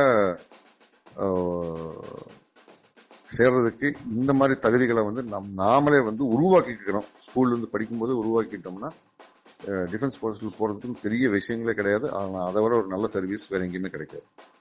இப்போ நானே வந்து என்சிசியில் வந்து இப்போ நம்ம ஊர்லேயே வந்து கோயம்புத்தூர்லயே இருந்துட்டு கோயம்புத்தூர்ல படிச்சு கோயம்புத்தூர்ல திருப்பி வந்து போஸ்டிங் வந்து கோயம்புத்தூர்லயே வந்து சேவை செய்யும்போது இந்த கோவிட் சீசன்லயோ இந்த இது, பல விதமான சேவைகளை வந்து இங்க செய்யும்போது மக்கள் கூட பழகும்போது நமக்கு தெரியுது எவ்வளவு ஒரு சாதிச்சிருக்கோம் அப்படிங்கிற மாதிரி ஒரு ஃபீலிங் நமக்கு கிடைக்குது. இந்த மாதிரி ஒரு சாட்டிஸ்ஃபேக்ஷன் ஒர்க் சாட்டிஸ்ஃபேக்ஷன்ங்கிறது ஜாப் சாட்டிஸ்ஃபேக்ஷன்ங்கிறது வேற எந்த தொ- கிடைக்காதுன்னு நினைக்கிறேன். கிடைச்சாலும் இது இந்த அளவு கிடைக்காதுங்கிறது மட்டும் உறுதி. கடைசியா ஒரே ஒரு ஒரு ஒரு சின்ன ஒரு விஷயத்த வந்து உங்க கூட பகிர்ந்துக்கலாம் நினைக்கிறேன். கண்டிப்பாங்க சார். அதாவது வந்து நானும் பல ஆபரேஷன்ஸ்ல பல மக்கள் கூட பல இடங்கள்ல வந்து வேலை செஞ்சு பழத்திருக்கோம் ஆனா அங்கெல்லாம் போகும்போது அந்த மக்கள் கூட வந்து ஃபர்ஸ்ட் நம்ம சொல்லி கொடுப்பாங்க. நீங்க வந்து அவங்க என்னதான் நம்ம நாட்டுக்காரங்க தான். எல்லாருமே மிலிட்டன்ஸ் இருக்க போறதில்ல ஆனா சில விஷயங்கள்ல நம்ம போய் ஏமாந்து போயிருப்போம். நம்ம நமக்கு வந்து இது இருந்தது ஆனா ஒவ்வொரு ஊர்ல எல்லாம் போயிட்டு இப்ப மணிப்பூர்ங்கிற ஒரு ஊர்ல நான் இருக்கும்போது அந்த ஊர்ல வந்து நான் ஃபர்ஸ்ட் கம்யூனிகேட் கமாண்டர் போகும்போது அது ஒரு ஒரு த- ஒரு தனிமையான ஒரு போஸ்ட் ஒரு மலை மேல ஒரு போஸ்ட் நம்ம தனியாக இருப்போம் ஒரு பதினோரு கிலோமீட்டர் உள்ள போனதுக்கப்புறம் தான் மெயின் ரோட்லேருந்து உள்ளே போனதுக்கப்புறம் நம்ம ஊரே வரும். அந்த வீட்டுல இன்னொரு இடத்துக்கு போனோம்னா ஒரு பதினோரு கிலோமீட்டர் போனோம். டோட்டலாகவே ஒரு குக் கிராமத்தில் தான் இருந்தோம். அந்த ஊரில் போகும்போது டெய்லியும் போகும்போது ஆனால் ரொம்ப பயங்கரமான ஏரியான்னு சொல்லுவாங்க. ஏன்னா மிலிட்டன்ஸ் நிறைய இருக்கக்கூடிய ஏரியான்னு சொல்லுவாங்க. தீவிரவாதிகள் நிறைய சுத்தரக்கூடிய ஏரியான்னு சொல்லுவாங்க. ஆனால் அந்த இடத்துல வந்து நம்ம போகும்போது அங்கே இருக்கிற மக்கள் அவங்க கூட டெய்லியும் போய் பேசுவோம். நமக்கு பாஷை தெரியலன்னா கூட ஃபர்ஸ்ட் நம்ம டிரான்ஸ்லேட்டர் யூஸ் பண்ணி பேசுவோம். அதுக்கப்புறம் ஸ்லோலி ஸ்லோலி ஸ்லோலி அவங்களெல்லாம் ஃப்ரெண்ட்ஸ் ஆயிடும் அங்கே வந்து என்னென்னா அந்த ஊரில் நிறைய வயசான அம்மாக்கள். அதாவது வந்து மணிப்பூரில் வந்து சீஃப் மினிஸ்டரோட அம்மாவும் கூட வந்து மார்க்கெட்டில் உட்காந்து வேலை செஞ்சு தான் சம்பாதிப்பாங்க. சம்பாதிச்சுட்டு இருந்தாங்க அந்த டைமில் இப்போ நீங்கள் போனீங்கன்னா அந்த ஊரில் அம்மாக்கள் எல்லாமே வீட்டில் சும்மா இருக்க மாட்டாங்க. அவங்களே வெளியே வந்து உட்காந்து சின்ன காய்கறி வச்சு ஏதோ ஒரு வியாபாரம் பண்ணி அப்படிதான் அப்படிதான் இருப்பாங்க. அதுதான் அவங்ககிட்ட எல்லாம் போயிட்டு டெய்லி நான் போய் அன்பா பேசுவேன். டெய்லி உட்காந்து பேசுவேன். அங்க இருக்கிற சர்ச்சுக்கு போவேன். அங்க இருக்கிற மார்க்கெட்டுக்கு போவேன். அந்த லேடிஸ்க்கு எல்லாம் போய் பேசுவேன். சின்ன சின்ன உதவிகள் கேட்பாங்க. ஏதோ ஒன்று ஹெல்ப் பண்ணுவோம். இல்லைன்னா அவங்க கிட்ட இருந்து ஏதாவது காய்கறி வாங்குவோம். நமக்கு தேவை இருக்கோ இல்லையோ. ஆனா அவங்களுக்கு கூட ஒரு ஒரு நல்ல மதிப்பை நான் வந்து ஏற்படுத்தியிருந்தேன். இந்த டைம்ல வந்து ஒரு எங்க ஏரியால வந்து நம்ம ஒரு புதிய அதிகாரி வர்றாங்கன்னு சொல்லிட்டு அந்த இடத்து நாளைக்கு பாத்தீங்கன்னா அங்க வந்து ஒரு பெரிய பாம்பு வச்சுட்டாங்க. இப்போ நானே யோசித்தேன் நம்ம இந்த மக்கள் வந்து இவ்வளோ அன்பாக இருக்கோம் நம்ம இவங்க எல்லாம் நல்லது பண்ணுறோம் ஆனால் இருந்தாலும் இவங்க வந்து நமக்கு எகெயின்ஸ்டாக இது பண்ணிட்டாங்களே அப்படின்னு சொல்லி நினச்சிட்டு இருந்தேன். ஆனால் அந்த பாம்பு வச்சிருக்கிறதுக்கு முன்னாடி நான் அந்த ஏரியாவுக்கு திரும்பி வரும்போது பார்த்தாங்கன்னா ரோடு எல்லாமே அமைதியாயிடுச்சு காலி ஆயிடுச்சு. எப்பவுமே இருக்கிற மாதிரி குதூகலமா இல்லை ஆளுங்க எல்லாமே வீட்டில் உட்காந்துருக்காங்க அப்புறம் அங்கே போகும்போது அந்த அம்மா சொல்லும் டெய்லியும் ஏதோ ஒரு அம்மாட்ட போய் நம்ம கேட்கும்போது அந்த அம்மா சொல்லும் தம்பி நீ இன்னைக்கு இங்கே போகாதப்பா. நீங்கள் வந்து வீட்டுக்கு போயிரு. இல்லை நீ இந்த அந்த பக்கம் போய்க்கோ. இல்லைன்னா நீங்கள் வந்து கொஞ்சம் பார்த்து போப்பா. இன்னைக்கு கொஞ்சம் சரியில்லை. ஏதோ ஒன்று சொல்லிடுவாங்க. அதுலேருந்தே நம்ம தெரிஞ்சுக்கலாம். ஓ இந்த ஏரியாவில் ஏதோ ப்ராப்ளம் இருக்க போகுதுன்னு சொல்லிட்டு. அது நம்ம நினச்ச மாதிரி அந்த இடத்து ப்ராப்ளம் இருந்துச்சு. அப்போ நினச்சி பார்த்தேன். நம்ம வந்து அதாவது நம்ம போய் வெப்பன்னாலே நம்ம நம்ம வந்துட்டு எல்லாத்துலேயுமே எல்லா ஃபெசிலிட்டி இருக்குது நம்ம போய் பயமுறுத்தலாம். எல்லாமே பண்ணலாம். ஆனால் இந்த மாதிரி ஒரு ஒரு இன்ஃபர்மேஷன் உங்களுக்கு வந்து ஈஸியாக கிடைக்குது. எப்படி கிடைக்குது? சும்மா போய் நல்ல விஷயங்களை நாலு பேர்த்துக்கிட்ட பேசுறதுனாலே ஒரு நல்ல நாலு விஷயங்கள் நல்ல விஷயங்கள் செய்யறதுனாலே உயிரை காக்கக்கூடிய ஒரு விஷயங்கள் செய்யறதுக்காங்க ஆனால் அது அது வந்து நம்மளுடைய பவர்னால வரவே வராது. நம்மளுடைய ஆதிக்கத்தினால வரவே வராது. அப்ப அப்படிங்கறத வந்து நான் ரொம்ப எளிமையா வளர்ந்துருக்கேன் அதனால நான் பல சக்சஸ்ஃபுல் பல வெற்றிகரமான ஆப்ரேஷன்ஸையும் நான் வந்து கையாண்டுருக்கேன். அதில் அதுக்கெல்லாம் காரணம் வந்து அந்த நம்ம வந்து மக்களுக்கு கொடுக்கக்கூடிய அன்பான அந்த இதுதான். அந்த ம- அன்பான ஆளுங்களுக்கு எல்லாருமே ஹெல்ப் பண்ணுவாங்க. அப்போ அதே மாதிரி தான் நம்மளுடைய அணுகுமுறையும் அப்படிதான். நம்ம ஆர்ம் ஃபோர்ஸஸில் இருக்கும்போது நம்ம எவ்வளோ அணுகுமுறை எவ்வளோ நல்லா இருக்கோ அவ்வளோ நல்ல ரெஸ்பான்ஸ் கிடைக்கும். இந்த பயங்கரவாதம் இந்த இன்றைய பயங்கரவாதத்தை எதிர்த்து வந்து நம்ம இப்ப இந்த டூ தௌசண்ட் நைன்டீன்ல வந்து நம்ம ஹோம் மினிஸ்டர் வந்து ஆன்டி பில் ஒன்று ரிலீஸ் பண்ணாங்க. அன்லாஃபுல் ஆக்டிவிட்டீஸ் அமெண்ட்மெண்ட் பில் முன்னாடி இருந்துச்சு. அதை வந்து இந்த டெரரிஸ்டுக்கு எகெயின்ஸ்டா வந்து புதுசா ஒரு லா இது பண்ணாங்க. அதுல வந்து இந்த என்ஐஏங்கிற இன்ஸ்டிடியூஷனை வந்து க்கு நிறைய பவர் கொடுத்தாங்க. இந்த என்ஐங்கிறது வந்து நைன்டீன் மும்பை பிளாஸ்ட் நடந்ததுக்கு அப்புறம் மும்பையில் வந்து அட்டாக் நடந்ததுக்கப்புறம் தான் தாஜ்மஹால் அட்டாக் நடந்ததுக்கப்புறம் தான் வந்து கிரியேட் பண்ணாங்க. நேஷனல் இன்வெஸ்டிகேட்டிவ் ஏஜென்சின்னு சொல்லிட்டு. இது வந்து ஒரு உண்மையில தனியாக இந்த தீவிரவாதத்துக்கு எகெயின்ஸ்டாகவே மட்டுமே இருக்கக்கூடிய ஒரு ஆர்கனைசேஷனாக பண்ணாங்க. முன்னாடி வந்து ராவா இருக்கட்டும் ஐபியா இருக்கட்டும் சிபிஐ இருக்கட்டும் இவங்கெல்லாம் வந்து எல்லாருமே டீல் பண்ணிட்டு இருந்தாங்க. இப்போ வந்து டெரரிசத்துக்கு மட்டும் ரொம்ப முக்கியம். இதை வந்து கண்ட்ரோல் பண்ணணும்னு சொல்லிட்டு என்ஐங்கிற ஒரு இன்ஸ்டிடியூஷனை வந்து கிரியேட் பண்ணாங்க. நீங்கள் வந்து பார்த்தீங்கன்னா அந்த மும்பை அட்டாக் அப்புறமே பாத்தீங்கன்னா ஒரு பெரிய நம்ம நார்மல் சிட்டிஸ்ல எல்லாம் வந்து இப்பெல்லாம் வந்து அட்டாக்ஸே நடக்கிறது இல்லை. இல்லைன்னா பாம்பேல பெங்களூர்ல ஹைதராபாத்ல சென்னையில கோயம்புத்தூர்ல இந்த மாதிரி இடங்கள்ல எல்லாமே பாம்பு பிளாஸ்ட் நடந்திருக்கு. ஆனா இப்ப அந்த பாம்பு பிளாஸ்டினுடைய இதெல்லாம் போச்சு இதெல்லாம் காரணம் என்னன்னா அந்த என்ஐங்கிற ஒரு ஆர்கனைசேஷனும் இப்ப நம்ம கிட்ட இருக்கக்கூடிய ஒரு இன்டெலிஜென்ஸ்னுடைய வெற்றின்னு தான் சொல்ல முடியும். அந்த ஒரு காரணத்தினாலதான் மட்டும்தான் இந்த அளவுக்கு நம்ம கண்ட்ரோல் பண்ணியிருக்கோம். இவ்வளவு மக்கள் தொகை இருக்கக்கூடிய இவ்வளவு பெரிய நாடா இருக்கக்கூடிய பல பாஷைகள் ஜாதிகள் இருக்கக்கூடிய ஒரு நிலைகள் இருந்தால் கூட நம்ம வந்து வேற்றுமையிலும் ஒற்றுமை கண்டிருக்கோம். இந்த மாதிரி லாஸ்லாம் கொண்டு வந்து அவங்க வந்து அந்த அந்த இன்வெஸ்டிகேஷன் ஏஜென்சிஸ் எல்லாம் வந்து ரொம்ப எம்பவர் பண்ணியிருக்கறனால இன்னைக்கு வந்து அந்த கிரைம் அந்த ரேட்ஸ் எல்லாம் வந்து வெளிநாட்டு சதிங்கிறது வந்து பெருமளவில் பெரும் அளவில் வந்து குறைக்கப்பட்டிருக்கு. அதே மாதிரி வந்து மணி லாண்ட்ரிங்கு டாக்ஸ் ரெஜிம் இந்த மாதிரி விஷயங்கள் எல்லாம் வந்திருக்கு. நான் இன்னைக்கு பல விஷயங்கள் வந்து